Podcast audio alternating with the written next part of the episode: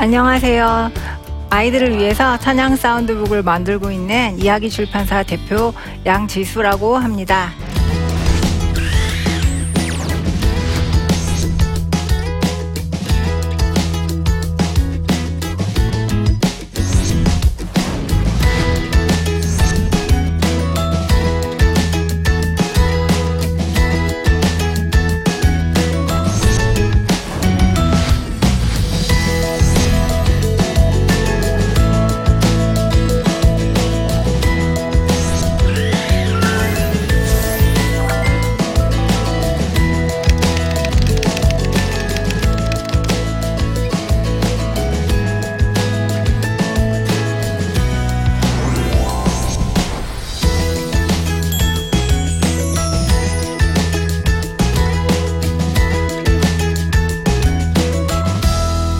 찬양 사운드북이 무엇인지 좀 생소하신 분들이 계실 것 같아서 저희 출판사에서 나온 책들을 가지고 나왔습니다.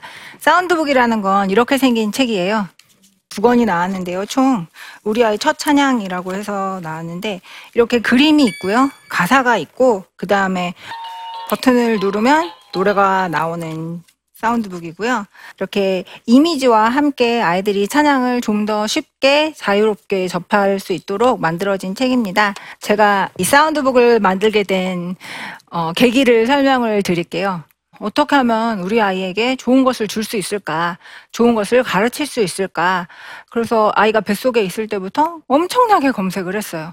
우리 아이한테 어떻게 하면 안전하게 키울 수 있고 좋은 것을 주면서 키울 수 있을까? 손수건부터 시작해서 기저귀, 젖병, 세제, 모든 것을 다 검색을 하고 그렇게 했어요. 그리고 한글은 어떻게 가르칠 거며, 영어면 어떻게 가르칠 거며, 수학은 어떻게 가르칠 거며, 그렇게 책들도 엄청나게 검색을 하고요. 전집은 시기별, 연령별로 어떻게 사줘야 될 것인가, 그것에 대해서도 또 검색을 하고요. 그렇게 막 검색을 하고 이것저것 사주고 이렇게 하다 보니까 마음속에서 뭔가 이건 아닌데, 정확히 제가 뭘 놓치고 있는지 그 당시에는 잘 알지 못했어요. 근데 저희 아이가 태어나서 한 돌 지날 무렵쯤부터 그 당시에 이렇게 찬양이 나오는 사운드북은 그 당시에 없었지만 그냥 누르면 노래가 나오는 사운드북은 굉장히 많았어요. 동요, 그리고 TV 애니메이션 주제가, 요새는 너무 인기가 많아서 치카치카 하는 소리, 똥 싸는 소리까지 다 사운드북으로 나오고 있어요. 근데 아이가 그 사운드북을 막 이렇게 쌓아놓고서는 이거를 막 들으면서 이 노래 듣고 저 노래 듣고 이 노래 듣고 저 노래 듣고 이렇게 사운드북을 들으면서 거기에 있는 노래들을 다 외우는 거예요. 예. 그런데 저는 찬양을 가르쳐주고 싶었거든요. 그래서 아이한테 찬양을 가르쳐주기 위해서 집에서 피아노를 치면서 노래를 불러주기도 하고 자기 전에 불러주기도 하고 아이가 잘 때 아이의 무의식에 도달하기를 바라면서 자장가로 틀어주기도 하고 왔다 갔다 하는 차 안에서도 계속 들려주고 그렇게 계속 그렇게 했는데 아이가 이상하게 제가 그렇게 열심히 들려주는 찬양에는 반응이 없더라고요. 그래서 우리 아이에게도 찬양을 좀 사운드북으로 접해주면 아이가 더 쉽게 접할까? 이런 생각이 들어서 제가 검색을 했어요. 이런 말씀을 좀 드리면 그렇지만 저는 믿은 지가 얼마 안 되는 그때는 초심자였기 때문에 더 신앙이 간절했고 그래서 내가 모르나 보다. 어딘가 이런 사운드북이 있을 텐데 내가 모르나 보다. 이렇게 생각을 해가지고 검색을 막 했어요. 그런데 없는 거예요. 이상하네. 그래서 막 아마존도 다 검색을 했어요. 미국 아마존, 독일 아마존 다 검색을 했는데 전 세계에 하나도 없는 거예요. 이거 이상하다. 왜 없지? 이제 이렇게 생각을 하면서 그때는 넘어갔어요. 아이를 둘이나 키우고 있고 너무 이제 정신이 없이 바쁘니까. 저희 아이가 이제 다 큰 다음에 저희 조카가 태어났어요. 그래서 이제 좀 나겠지? 그러고 검색을 했는데 여전히 안 나온 거예요. 예, 네, 그래서 왜 아직 안 나왔지? 그래서 제가 그 사운드북 이렇게 우리나라에 기독교인들도 많고 기독교 어린 아이들도 많고 이러니까 이렇게 찬양이 나오는 사운드북이 있으면 참 좋을 것 같습니다. 이렇게 기획서를 써서 여기저기 큰 출판사에다가 제가 찾아갔어요. 그랬는데 다 이렇게 말씀하시는 거예요. 아, 안 돼요. 우리 이런 거 안 만들어요. 시장성 없어요. 그래서 이제 제가 어쩔 수 없이 네, 제가 만들게 되었습니다. 제가 이 책이 나온 다음에 깜짝 놀랐던 것은 사실 저조차도 이 책이 하도 여러 출판사에서 이 책 안 팔려요 이렇게 말하니까 저도 만들면서 이 책 안 팔리겠다. 그렇지만 나는 필요하다고 생각을 하고 제 주변의 친구들한테 물어봤을 때는 친구들은 야 필요해 이렇게 말하는 거예요. 우리 정말 아이들한테 찬양 가르쳐주고 싶은데 사운드북에 나오는 노래를 더 많이 듣고 찬양 별로 안 듣는 것 같아. 필요해. 그러니까 그래서 제가 만들었을 때는 이거 책 만들어서 내 주변에 믿는 친구들한테 몇 권 나눠주면 되겠다 이렇게 생각을 했어요. 그런데 만들고 나니까 엄청나게 많은 부모님들이 이 책을 좋아하시는 거예요. 예. 그래서 이렇게 있으셨구나. 필요가 다 있으셨구나. 나만 있었던 게 아니구나를 느꼈어요. 첫 달에 나왔는데 보름 만에 불과 2,000부가 팔렸어요. 예. 그래서 근데 이 책을 사신 부모님들이 다 너무 좋아하시는 거예요. 그러니까 저처럼 다 찬양을 가르치고 싶은데 어떻게 가르쳐야 될지 잘 모르겠다. 아주 어린아이가 태어났을 때는 뱃속에 있을 때는 뭐 태교로 잠언도 쓰고 뭐 시편도 쓰고 자기가 찬송도 부르고 그러면서 아이들을 위해서 준비를 했지만 아이가 태어나고 나면은 그때부터는 완전히 혼란스럽잖아요. 무얼 해야 될지 모르겠고 지금 나 한 몸 건사하기 힘든데 몸이 너무 힘들고 자기조차도 하나님한테 기도할 시간도 없고 찬송 부를 시간도 없고 아이를 달고 주일에 예배 가는 것이 남들한테 피해가 되는 것처럼 느껴져서 예배도 잘 못 가시고 그러니까 내가 뭔가 잘못하고는 있는데 어떻게 바로잡아야 될지도 모르는 찰나에 이렇게 쉽고 편하게 찬양을 접할 수 있으니까 좋다라고 말씀하시더라고요. 그렇다면 우리는 왜 찬양을 아이들한테 가르쳐야 될까요? 왜냐하면 찬양이 우리가 아이들에게 가르쳐야 되는 것 중에 가장 중요한 것이기 때문에 그렇습니다. 우리가 마땅히 아이에게 가르쳐야 될 가장 중요한 것이 찬양이에요. 하나님이 왜 인간을 만드셨을까요? 하나님은 인간과 같이 즐거워하시기 위해서 인간을 만들었습니다. 그러면 인간이 하나님을 즐겁게 하는 방법은 뭐가 있을까요? 찬양. 예, 네, 그렇죠. 우리가 돈 많이 번다고 하나님이 즐거워하시나요? 우리가 공부 잘하면 하나님이 즐거워하시나요? 그렇지 않아요. 하나님은 하나님이랑 같이 놀기를 원하세요. 그러면 하나님이 우리에게 모든 것을 주셨단 말이에요. 우리 모든 것이 다 하나님으로부터 왔어요. 그럼 우리가 하나님한테 드릴 수 있는 건 뭐가 있을까요?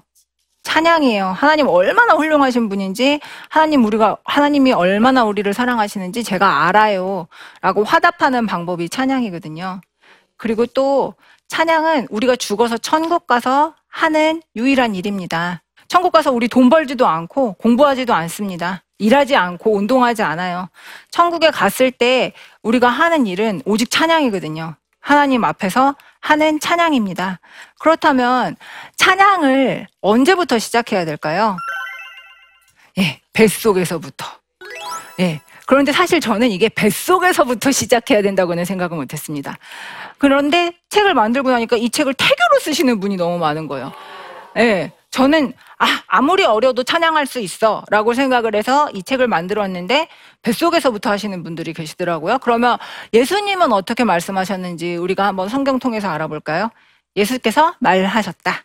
당신은 아이들이 무엇을 하는지 듣고 있어. 예수께서 그들에게 말씀하셨다. 그렇다. 주님께서는 어린아이들과 젖먹이들의 입에서 찬양이 나오게 하셨다 하신 말씀을 너희는 읽어보지 못하였느냐. 젖먹이라는 단어로 성경을 검색을 해봤을 때 젖먹이들이 고통받는 이야기를 제외하고 젖먹이들이 주어가 돼서 나오는 유일한 문장이 이 문장입니다. 네, 젖먹이들도 찬양할 수 있게 하나님은 만드신 거예요. 그러면 찬양을 통해서 가르쳐야 되는 것은 무엇일까요? 하나님의 사랑입니다. 어떤 친구 중에 하나 자기가 청소년기에 불신자가 됐다고 말하는 친구가 있었어요. 저 같은 경우는 이제 성인이 돼서 믿는 사람이 된 경우인데, 너 왜 청소년이 돼서 불신자가 됐어? 이렇게 물어봤더니 어느 날 청소년 수련회에 갔는데 자기가 죄인이라고 그런다는 거예요. 그래서 왜 내가 죄인이지? 그럼 너 죄인인데 너 죄를 하나님이 다 사해 주셨으니까 너 이제 믿는 사람이야. 이래서 자기는 자기가 죄인이라는 거를 받아들일 수가 없어서 그때 이제 불신자가 됐다고 하더라고요. 그럼 우리가 어린애들한테 너 죄인이야부터 가르쳐야 될까요? 사실 우리 죄인이지만 하나님이 너를 얼마나 사랑하시는지를 먼저 가르쳐줘야 되거든요. 하나님이 너를 얼마나 사랑하시는지, 그 하나님이 사랑하신다, 얘야 너를 사랑하신다, 이 사랑의 고백을 아이들한테 들려줘야 되는 거예요, 자주. 그래서 아이들 마음속 깊은 곳에 하나님은 나를 사랑하시지. 이 씨앗이 누구나 인간이라면 마음속에 빈 공간, 하나님을 그리워하는 공간이 있어요. 그런데 이 공간에 아무거나 집어넣어버리면은 그리운데. 하나님이 없어져서 이 빈 공간에는 하나님을 채워야 됩니다. 근데 이게 정말 아주 어린 나이부터 시작해야 되는 거죠. 그래서 아주 어린 나이 아이들한테는 아주 어린 나이 아이들한테 맞는 방법으로 하나님의 사랑을 가르쳐 주셔야 되는데요. 이게 우리가 아이가 태어났을 때 어머니들이 아이한테 가장 먼저 해주는 게 뭐죠? 젖 먹이고, 말 걸고, 노래 불러주죠. 야, 내가 너를 얼마나 사랑하는 줄 알아? 나 너 정말 사랑해. 아이가 알아듣지 못하고 옹알옹알 말도 못하고 울지라도 기저귀 갈아줄 때, 젖 먹일 때 사랑해. 야, 나 너 사랑해. 우리가 이렇게 말해주잖아요. 그런 것처럼 아이 귀에 나도 너를 사랑하지만 너를 만드시고 세상을 만드신 하나님이 너를 사랑하셔. 이거를 계속해서 들려주셔야 돼요. 그러면 아이 마음속에 그 씨앗이 채워지는 거거든요. 하나님의 사랑이. 그런데 아이한테 전달하기에 가장 좋은 방법은 노래인 거죠. 즐거운 멜로디, 그런 가사, 하나님이 너를 사랑하셔, 너는 하나님이 정말 사랑해서 이 세상에 만든 사람이야, 이런 가사를 가진 찬양을 들려주는 일부터 시작을 해야 돼요. 그러면 어떤 찬양을 아이들한테 들려주는 것이 좋을까요? 저 같은 경우에는 중요하게 생각했던 것이 주제입니다. 찬양의 주제. 우리가 예배 시간에 듣고 설교 시간에 듣는 그런 중요한 주제들. 하나님이 왜 인간을 만드셨는가와, 그 다음에 우리가 일상을 어떻게 살아야 하는가와, 그리고 또 중요한 것은 우리는 누구를 따라 살아야 하는가. 그런 중요한 주제들을 아이의 수준에서 다룬 찬양들이 아이들한테 들려줘야 된다고 생각을 했어요. 그래서 그 주제를 아이들이 무한 반복해서 들음으로써 그 주제가 단지 머리로 아는 것이 아니라 마음으로 받아들여질 수 있도록. 내가 누구를 따라 살아야 돼? 예수님을 따라 살아야지. 내 눈, 코, 귀 누가 만드셨지? 하나님이 만드셨지. 그럼 하나님 이거 왜 만드셨어? 내 눈은 성경 보고, 내 귀는 말씀 듣고, 내 입은 찬양하라고 만드셨지. 인간의 존재의 목적에 대해서도 분명한 이유가 있어야 되고, 우리 주일에는 뭐 해야 돼? 주일에는 교회 가야 돼. 이런 중요한 주제가 좋은 찬양들이 어린이들한테 들려줘야 된다고 생각했습니다. 두 번째로는 아까도 말씀했다시피 경쾌한 리듬의 찬양들. 예. 그래서 따라 부르기만 해도 신나고, 처음 아이를 키우면서 괴롭고 힘들어서 막 이럴 때, 너무 힘이 들고 벅찰 때 찬양을 듣는 것만으로 엄마도 절로 어깨춤이 날 수 있는 그런 경쾌한 리듬의 찬양. 또 세 번째로는 가사 자체가 주제를 아주 쉽게 표현하는 가사가 중요하다고 생각했습니다. 그래서 의성어와 의태어를 많이 반복하는 것이 우리 아이들 두뇌 발달에 좋다고 해가지고 엄마들이 책을 읽어줄 때도 뭐 반짝반짝, 뭐 동글동글, 뭐 이런 식으로 의성어, 의태어 많이 넣어서 책 읽어주시잖아요. 그런 것처럼 가사도 의성어와 의태어가 많이 들어가서 듣고만 있어도 두뇌 발달이 절로 되는 그런 가사가 좋은 찬양들, 그런 찬양들을 많이 들어야겠죠. 그리고 예배 때 많이 부르는 찬양들, 예배 때 불리는 찬양들을, 저 같은 경우에는 예배 때 무슨 찬양이 불리는지를 체크를 했다가 집에 와서 그 찬양들을 꼭 찾아서 다시 들려줬어요. 그러니까 예배 때 많이 부르는 찬양들, 이런 4가지 조건들이 부합되는 찬양을 찾아서 집에서 자주자주 들려주시면 되겠죠. 그러면은 이렇게 찬양을 듣는 아이들이 어떤 변화가 생기는지 한번 보여드리고 싶은데요. 1년이 막 된 아이거든요. 예. 이제 막 돌이 지난 아이도 찬양 사운드곡을 이렇게 몇 번 듣고 나서 자기가 자기 나름대로 이렇게 동작을 하면서 자기 나름대로 찬양을 하죠. 우리가 보기에도 이렇게 귀여워, 너무 예쁘다라고 하는데 이거를 하늘에서 보시는 하나님 마음 얼마나 기쁘시겠어요. 그죠? 제가 찬양 사운드북을 만든 다음에 들은 이야기가 아이들이 너무 좋아한다는 얘기를 많이 들었어요. 울다가도 찬양 사운드북 틀어주면 울음을 그치고, 막 짜증 부리고 투정 부리다가도 찬양 사운드북이 나오면은 막 웃으면서 그치고, 장거리 여행 갈 때 이런 때 찬양 사운드북 들고 가면 아이들이 계속 노래 따라 부르면서 심 따라 부르지 못하고 뭐 200일 된 애들, 말도 옹알이 막 하는 애들도 계속해서 누르면서 들으면서 즐겁게 긴 여행을 무난하게 간다고 어머니들이 너무 좋아하시더라고요. 그래서 찬양을 듣는 아이들도 즐겁고, 덕분에 같이 듣는 엄마도 추억에 빠져들면서 즐겁고, 그런 즐거운 일들이 일어나더라고요. 찬양 사운드북을 들을 때 또 각기 받아들이는 속도가 달라요. 어떤 아이들은 듣자마자 다 따라하고, 듣자마자 자기가 율동을 만들어서 막 율동을 하고, 그런 애들이 있어요. 그런데 또 좀 아쉬웠던 게, 그런 엄마들은 동영상을 열심히 찍어서 이제 또 보내주세요. 그러면 그걸 보면 우리 애는 안 그러는데, 또 이렇게 비교하시는 어머니들이 있어요. 우리 애는 그냥 멍하니 듣고 있는 것 같고 좀 뚱한데. 근데 비교는 하시면 안 돼요. 왜냐하면 하나님이 사람을 다 다르게 만드셨잖아요. 애들이 찬양을 받아들이는 속도도 다 달라요. 다 각자만의 방식으로 찬양을 받아들이고 각자만의 방식으로 찬양을 표현합니다. 그래서 빠른 여자애들은 듣자마자 막 노래 부르고 춤추고 신나서 막 해요. 그런데 조금 느린 애들은 한참 봐요, 한참. 예. 뭐 그리고 별로 관심도 없는 것 같아요. 그래서 어떤 엄마는 우리 애는 찬양 사운드북에 별로 관심 없더라고요.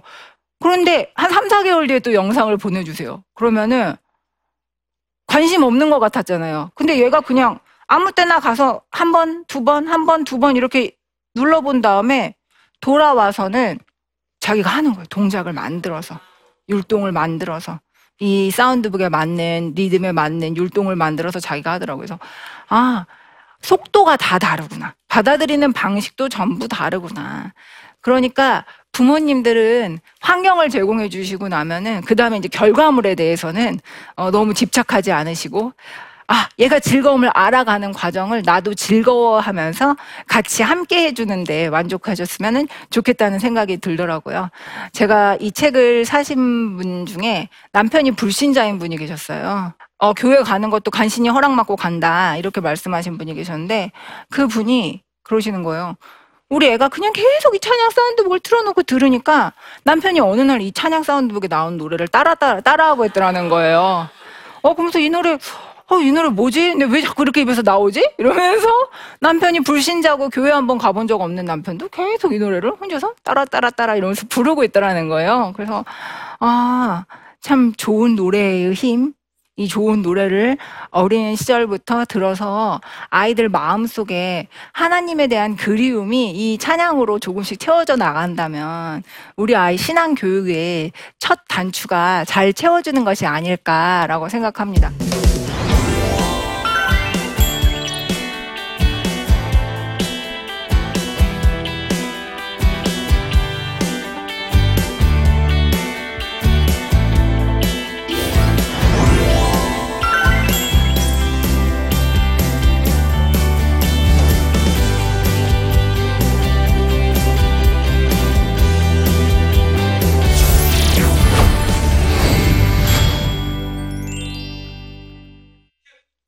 네, 제 강의를 듣고 질문 올려주신 분들이 있어서 질문 듣고 답변 드리겠습니다.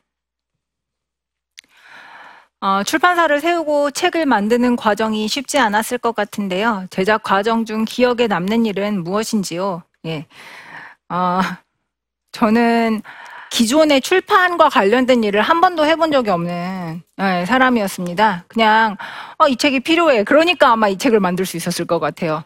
사실 이 사운드북이라는 게 출판 과정 중에도 굉장히 복잡하고 그래서 대형 출판사들이 주로 하는 그런 책인데 제가 아무것도 몰라서 아무도 안 만들어줘? 그럼 내가 만들지라고 만들기 시작을 했고 그때 왜 그렇게 만들고 싶었는지를 모르겠어요.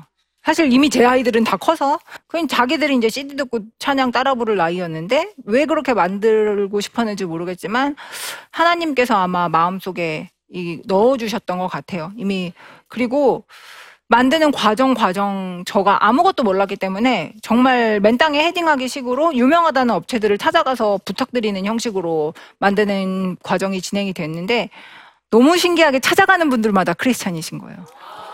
그래서 그림 그려주시는 분한테 이렇게 좀 만들고 싶어요. 그랬더니 나 너무 크리스찬이고 이런 책 필요하다고 생각했는데 내가 만들고 싶었는데 어떤 출판사에 좀 안 만드나 했어. 이렇게 말하면서 그림을 그려주시고 노래 만드시는 분도 내가 어렸을 때부터 진짜 찬 성가대 오래 했는데 나 이런 노래 진짜 만들고 싶어서 그래서 모든 과정 하나님께서 믿는 분들을 만나게 해주셔서 너무 그분들이 최선을 다해서 만들어주셔서 사실 1인 출판이고 초보 출판인데도 불구하고 이렇게 다른 어머니들이 들으시기에도 이 책 정말 괜찮다라는 책이 만들 수 있도록 하나님께서 과정을 인도해 주신 것 같습니다. 네, 두 번째 질문은요. 찬양 사운드북을 만들고 가장 보람됐을 때는 언제인지 궁금합니다. 네, 저는 1인 출판이고 아직도 저에게는 출판사를 한다는 일보다는 두 아이를 키우는 엄마라는 일이 더 중요해요. 그래서 저는 이제 모든 업무가 3시면 종료됩니다. 집에 와서 아이들과 같이 있어야 되기 때문에. 그런데 이제 사실 3시 안에 이 모든 일을 한다는 게 정말 힘든 거예요. 그래서 책이 작년 11월 달과 12월 달에 각각 한 권씩 나왔는데 12월 달 이후로 5월 달까지는 링거를 안 맞은 날이 없어요. 너무 힘든 거예요. 예, 아이를 키우는 일을 누구에게 부탁할 사람도 없고 책을 만드는 일도 해야 되니까. 근데 그렇게 누워있을 때 후기가 올라오는 거예요. 우리 남편 안 믿는데 이 노래 따라 불러요. 우리 애가 이 노래 듣고 말을 해요. 예, 이 노래만 들으면 춤을 춰요. 이 노래만 틀어주면 이유식을 먹어요. 이런 식으로 후기를 보내주시는데 그 후기를 받으면은 정말 기운이 나는 거예요. 내가 한 일이 보람된 일이었구나. 내가 한 일이 누군가를 즐겁게 할 수 있는 일이고 어떤 사람 하나라도 더 가까이 하나님 곁으로 올 수 있게 하는 일이었구나. 그렇게 느낄 때 정말 링거를 맞으면서도 참 보람을 느꼈습니다. 네, 강의를 마무리하면서 제가 한 말씀을 다시 한번 정리해 보겠습니다. 우리 아이들에게 가장 가르쳐야 되는 중요한 것은 무엇이라고요? 찬양입니다. 왜 찬양이 중요하죠? 예, 하나님의 사랑을 우리 아이 마음속에 넣어줄 가장 쉽고 가장 즐겁고 가장 재미있는 방법이기 때문에 중요하지요. 그렇다면 어떤 찬양을 들려주는 것이 좋을까요? 주제가 좋고 주제가 분명하게 좋아야 되고 따라 부르기 쉬워야 되고 그리고 가사가 좋은지 너무 완벽하게 기억해 주시고 그리고 예배 시간에 많이 불려서 아이들이 다 기억하고 있는 찬양 이런 찬양들을 계속해서 반복해서 들려주는 것은 우리 아이 마음속에 하나님에 대한 사랑의 씨앗을 확실하게 심어주는 방법입니다. 그러니까 여러분 좋은 찬양을 반복해서 아이가 반응하지 않더라 하더라도 우리는 아이들에게 좋은 것을 제공해줘야 되는 의무가 있기 때문에 우리 아이들에게 계속해서 생활 속에서 찬양을 자주 들려주시길 바랍니다. 우리 아이 첫 교육 찬양으로 시작해주세요. 여태까지 들어주셔서 감사합니다.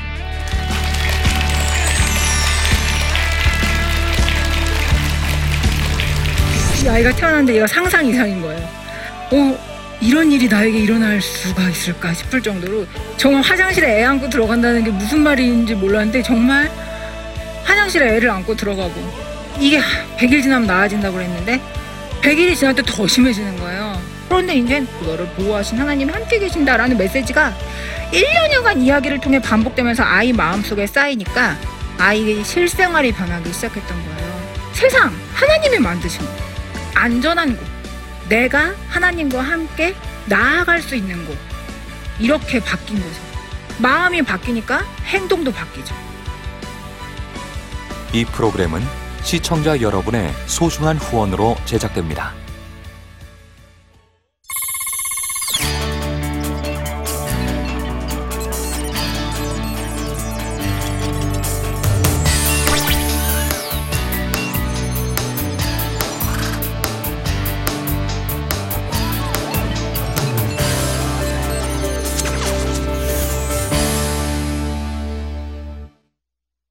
여기 있죠. 외로운데, 그러니까 하나님께서 그냥 너는 거기 있음으로써 내가 어떻게 하는 거를 너는 그냥 보기만 하면 돼. 너는 그냥 거기 있는 것이 선교사야.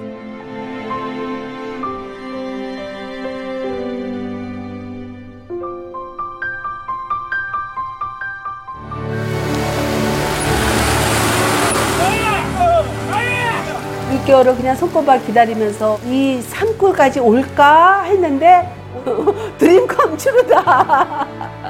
네, 정말 좋았어요.